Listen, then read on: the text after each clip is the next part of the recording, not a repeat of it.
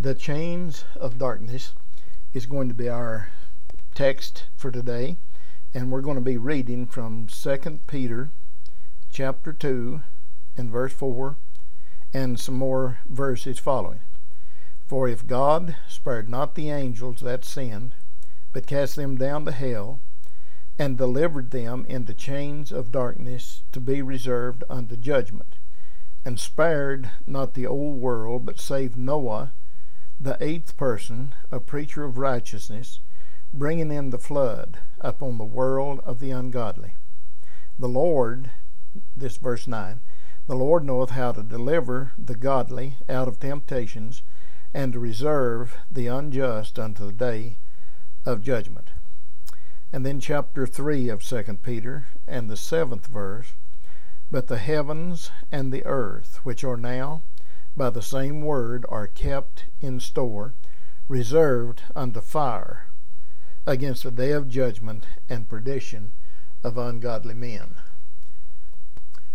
Our Heavenly Father, as we bow before you today, we want to thank you for your holy and eternal word. Though heaven and earth pass away, your word will not pass away. And thy word, O God, is settled forever in heaven. And you have magnified your word above your great and holy name. So help us to attend to it as we listen today, not only for time, but for eternity. These words that we have read in the hearing of our listeners, they will have to do, not only in this life, but that life which is to come. So, Lord, give me the grace, give me the humility, that your Holy Spirit might lead and guide me as I try to explain your word so they can understand that you love them, that you've died for them, you've done all you could do, and now it's left up to them as to what they do with all that you've done in giving your Son to pay that awful price that we could not pay. Go with us now, Lord, we ask, because we ask it all in Jesus' name and for His sake. Amen. I just wonder have you ever thought about the future? Uh, the, in other words, the other life that we're going to live in? There's all kind of perverted ideas as to what death is going to produce. A lot of people think that whenever you die, that's it. There's nothing else. There's other people who believe that when you die, you automatically go to heaven because God is too good to send anyone to hell. There are others who think that only a few could be permitted to go to heaven. And we could go on and on about the ideas that people have concerning death and the uh, future life that we will have. So God has taken great pains to explain to us some of these things, even though we're certainly not clear on all of it. We don't understand it all, just some of it, because our minds are not capable of thinking as great thoughts as God has about these matters. But in the scripture that we read from Peter's writing about how that if God spared not the angels that sinned, but cast them down uh, to hell and delivered them into chains of darkness reserved to the uh, judgment. So we know then that after death, uh, just like the Apostle Paul said, it is appointed unto men once to die. After this, the judgment. Now, this judgment has no similarity to the uh, courts that we set in today where judges are bribed, lawyers are bribed, uh, witnesses are bribed, and uh, whoever has the most money is the most likely to get the lightest sentences for crime. Not so in this judgment. It'll be, as Jesus says, that God is going to judge the world by him who he hath appointed to be judge over all things.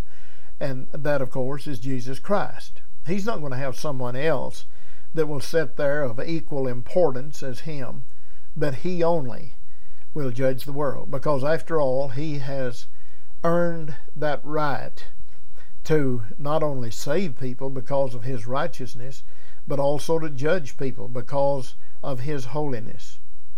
So we can see that whenever Peter begins to talk about this, that he's bringing our minds back into the distant past and telling us that angels were cast out of heaven on account of sin.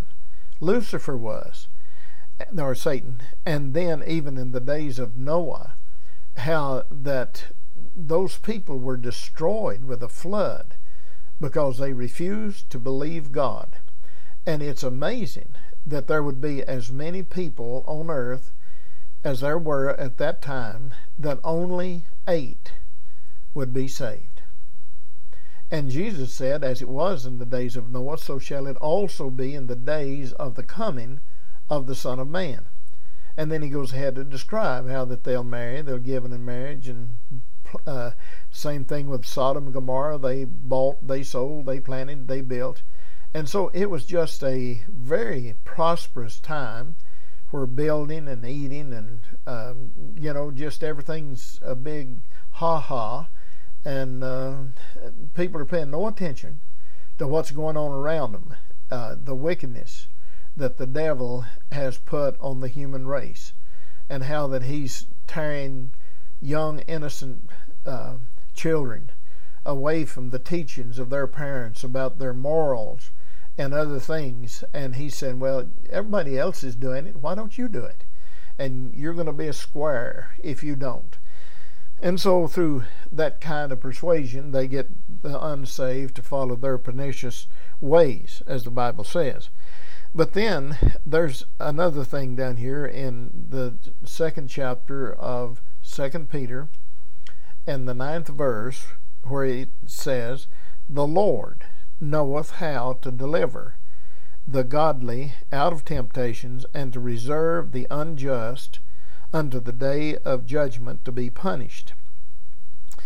Now, uh, well, let's read this uh, chapter t- uh, 3 and verse 7. He said, But the heavens and the earth, which are now by the same word, are kept in store, reserved unto fire against the judgment and perdition of ungodly men in the 13th verse of the book of Jude, he describes the wicked this way as men raging waves of the sea, foaming out their own shame, wandering stars, to whom is reserved the blackness of darkness forever. And so, as as we look at this, and even in the 20th chapter of Revelation, you know what it says in the 15th verse that whosoever is not found written in the book of life was cast into the lake of fire. Now, just because this fire is much and just because it's eternal does not mean that it would be a bright fire like we see here. Lost sinners are going to roam in the blackness of darkness forever. They will be tied, as it were, with chains of darkness. Now, the meaning for that, of course, would be that they can't get away. When you go to hell, if you go, you'll never get out. And I'm amazed that people think that just because some man who is not unlike all the rest of us. We're all alike. We're all born sinners. We all are sinners. But to say that one man, whether he be a pastor, whether he be a rabbi or a pope or whomever he may be, that people would believe that some human could pray them out of hell. No, all they can do is just pray themselves out, uh, out of having to go to hell, and that's by repenting of their sins and trusting in the blood of Jesus Christ was shed on the cross for their sins. So there's no Savior in men. It's just not. There was only one man, and he was God while he was man, and that was Jesus. Uh, he was the God man. He was just as much God as he was man, and he was just as much man as he was God. We don't understand that, but that's the way it was. And he was born of a virgin, therefore he had no sin of the human race like you and I have. So, as we look at these scriptures, that takes our mind into the distant past and uh, re- just reminds us don't you remember how that God destroyed those angels that sinned? Don't you remember how that God destroyed uh, Sodom and Gomorrah because of their sinfulness? Don't you remember how that God destroyed the world whenever Noah was here? And only eight people that went into that ark were saved. All the rest. And friends, it could have been as many as a billion, with a B, billion people that may have uh, died, perished in that flood. Well, what about if the Lord Jesus was to come back from heaven right now, and he might? How many people do you think have actually, truly been saved, had an experience with God in dealing with their sins, that they know they were forgiven, and they know that they have what Paul describes in the fifth chapter of the Roman letter in the first verse. He says, Therefore, being justified by faith, we have peace with God. And that's what every human on this earth desires. They want that peace on the inside. And they search for something that will satisfy that longing for peace. And they'll try alcohol, they'll try any and everything that you can think of uh, immoral living, and so on. But it just doesn't satisfy. It only brings a temporary satisfaction, but then it's gone. And there, there they are again, still unfulfilled, unsatisfied. There's a place in your heart, a hole in your heart, if you will, that's big enough and it's just right for Jesus Christ. And when He is there, then your heart is fulfilled, it's satisfied. You're at peace because you have been justified from all your sins by His grace, and you have been justified by faith. And so you see, He is the author and the finisher of our faith. And so, as we look at these scriptures, just how serious they are, it makes each one of us uh, inquire among ourselves, well, whenever I die, what's going to happen? Where am I going? Well, I know people? Will I remember this life? Because Peter said the elements would melt with a fervent heat, and the earth and all that's therein shall be burned up. Seeing these things will come to pass, see what sort of godly living and conversation we should have. So I'm just saying, you need to ask yourself that question because that's one no one can answer for you except yourself. This is a work that is going to have to go on between you and God. You're going to have to talk to Him because you see, He is the one that you have offended. You haven't offended me. Why, I love everybody I see. And people I don't see, I love them. I, don't, I may not love their ways, but I love them because they have a soul. But you see, the Bible tells us that God is angry with the wicked every day. So, with that kind of a warning set up before us, then it should make us take a very, very close look at what our standing is with God. If it's good or if it isn't. Now, if you've been saved and washed in the blood of the Lord Jesus Christ, you have nothing to worry about. You have happiness in your heart, in your soul. But if you have not been saved, have not been washed in that blood, then you are a guilty, condemned, lost sinner in the eyes of God, and He's just going to wait until this day that he's talking about here, that the Lord knoweth how to deliver the godly out of temptations and to reserve the unjust unto the day of judgment to be punished. You know, if you went into a building and there was hundreds of seats where you could sit in there, but we'll say one side of that building, about uh, 50 seats or so, there's a, a, banner up that says reserved, reserved. That means you don't you don't go there.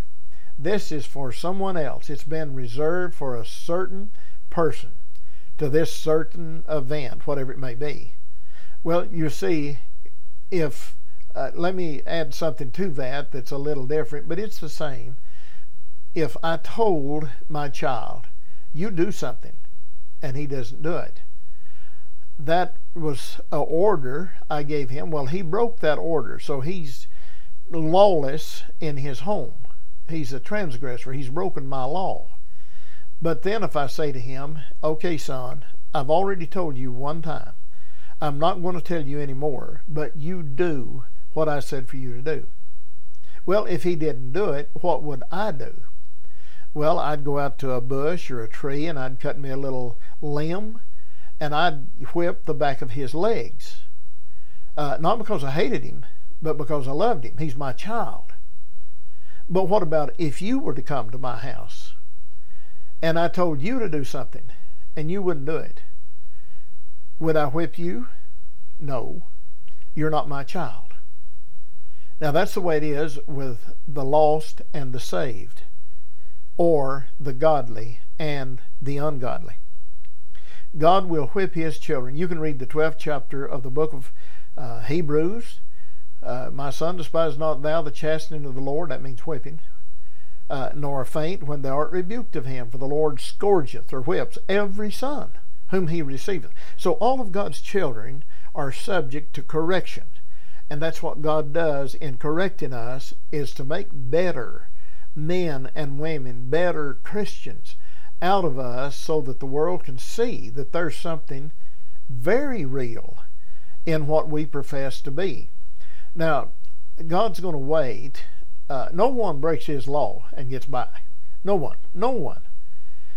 But with the wicked, he's just going to wait till that day of judgment.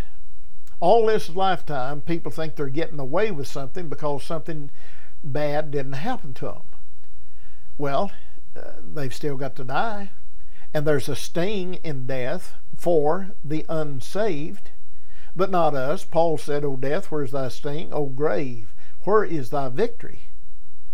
So you see, we don't, the, the saved people, we have escaped that sting of death because Jesus took that on him on the cross of Calvary. He took that sting.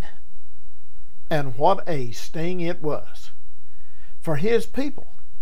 But now, those that are lost, you don't have any kind of shelter in this life, at death, or in that awful day of judgment there will be no lawyer there to represent you.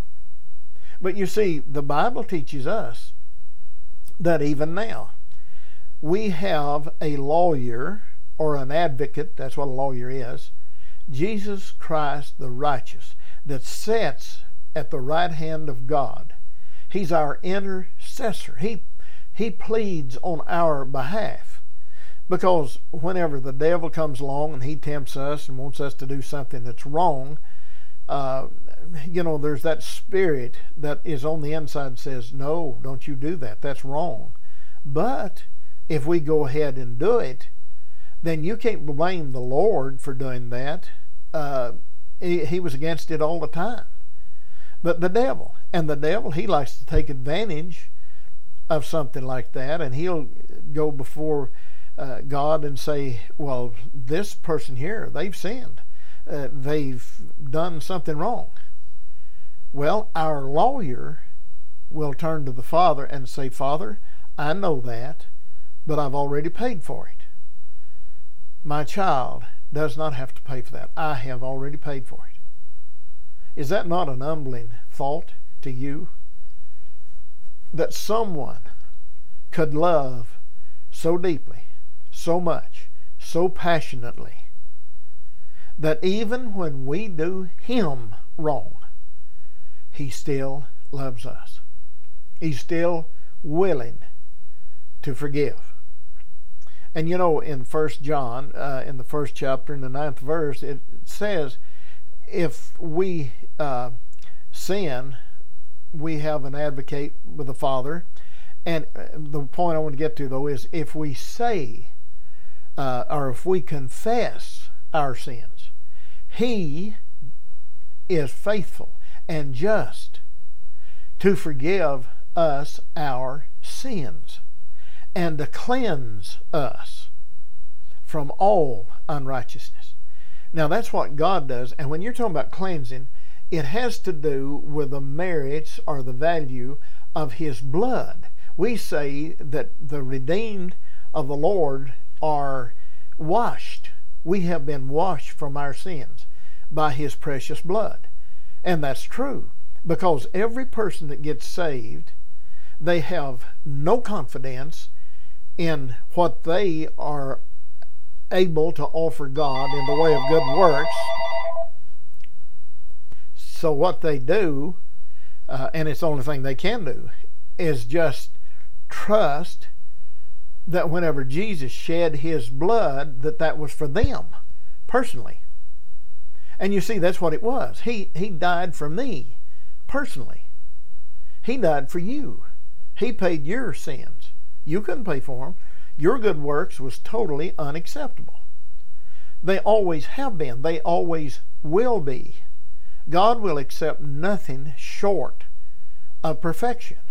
And we don't have it. We're in the flesh. We're weak. We're carnal. We're sold under sin. But you see, whenever Jesus, who committed no sin, there was neither was there guile found in his mouth. He went to the cross, and God laid on him, Isaiah says, if you look in the 53rd chapter of Isaiah and about the 6th verse, this is what you'll see. God hath laid on him, Jesus, the iniquity or the sin of us all. So that included me, that included you, that included whosoever will. They may come and take the water of life freely. And so this is what we are urging that you do. I'm not urging you to be baptized. You never have heard me say that, have you? Now, there's a time and a place for baptism. It's uh, commanded to the Lord to do that. But it's certainly not to a sinner. We have to be born again first. We have to be a child of God first. And then when we can give that public profession of faith that there was a time that we were not uh, Christians, we lived badly, and uh, but we got under conviction uh, the Lord was dealing with our heart. He was convicting us. He was telling us that we were condemned. And then we were in so much trouble that we repented of our sins with all of our heart. And that's what uh, the scripture says when you seek for me with all your heart, then you'll find me. And so that's how all of us uh, get that cleansing. It's in finding Christ. Then, when we put our trust in what He has done for me and you trust for you, then that's when God is pleased. He's glorified in that. There's no works you can do that would honor God. Our, the Bible teaches us clearly in Isaiah that our works or our righteousness is as filthy rags. So we just don't have any. But Christ, that's all He is, is holiness, righteousness, and uh, he imputes that to our account when we trust in him. In other words, he gives us, or we're declared to be righteous whenever we put our full faith and trust in him. And so repentance, it's got to be done. You, you've got to have that sorrowful feeling in your heart that you have offended God. And the only way you can do that is just like the Bible says faith cometh by hearing, hearing by the Word of God. And so when we are from some source, whether it be a preacher, that's the primary way that God does it, or from a teacher or another Christian, we're all witnesses for Him. And we understand our condition as being uh, lost and separated from God. That's when we get in trouble in our heart. And that trouble's going to stay there if you're honest hearted until you have repented I mean, really repented of your sins. And then He saves you. He writes your name in the Lamb's Book of Life. And so we know then that just like that 20th chapter of the book of the Revelation that I mentioned a while ago, it says, And whosoever was not found written in the book of life was cast into the lake of fire. What if I came to your house some morning and said, Say, neighbor, would you like to go to the and, and dip, take a dip in the lake of fire with me? Why, you'd be horrified. You'd run to the woods and say, Get that idiot away from me. He's crazy. Well, that's true. I would be. But you see, here you are, if you're still lost, you're walking just as straight toward that lake of fire as you can go. And you'll be there shortly because we're not going to stay here long. We're going to be gone. And wherever we have made preparation for, that's where we're going. And if you've been saved, heaven is your home. If you're lost, hell is your home. It's just that simple. Now, the choice is up to you. You have to either repent and get right with God or just go on in your rebellious way and say, No, I'm going to do it my way. Well, God will allow you to do that, but then in that awful day we're reading about here, He's going to have His way. And so it is. You need to be saved. I hope you'll get saved. Uh, don't ever let someone tell you that you're saved because they just don't know. But you'll know whenever you've prayed and God has forgiven you, He'll take that burden off your heart. Then you're going to know He's heard me. He's heard me. And I'm free. So those chains of darkness have been forever cut loose. And you're a free man or woman in Christ Jesus our Lord. Friends, if you'd like to have the free CD, and the one we're sending out right now is Are You Saved or Deceived? Uh, we'll send it out to you. It's free of charge, doesn't cost you a thing.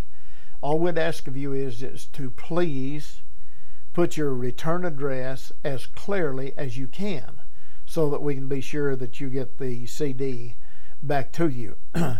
some of you will be writing the station or another address somewhere, and some of you will need to write to me in order to get that. So I'll give you my address and the station managers will give you their address where you should write. And so here is mine. It's Brother Paul, 2701. Sample, S A M P L E, Scales, S C A L E S, Road, Homer, H O M E R, Georgia, just G A. And that zip code is 30547, USA. I trust you'll send and get this because I think it'll help you. But uh, listen, the bottom line is there's nobody can help you except the Lord.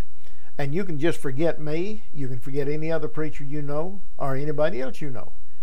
You're going to have to turn to the Lord and get this settled with Him because that's who you're in trouble with. You're not in trouble with me, but you are Him. And I don't want to see that. I want to meet you in heaven. And I trust that on that morning, that great and awful day that we've just been reading about, that you'll come forth from your grave with a big smile on your face as you look upon the face of the one that bled and died for your sins. God bless you till this same time next week.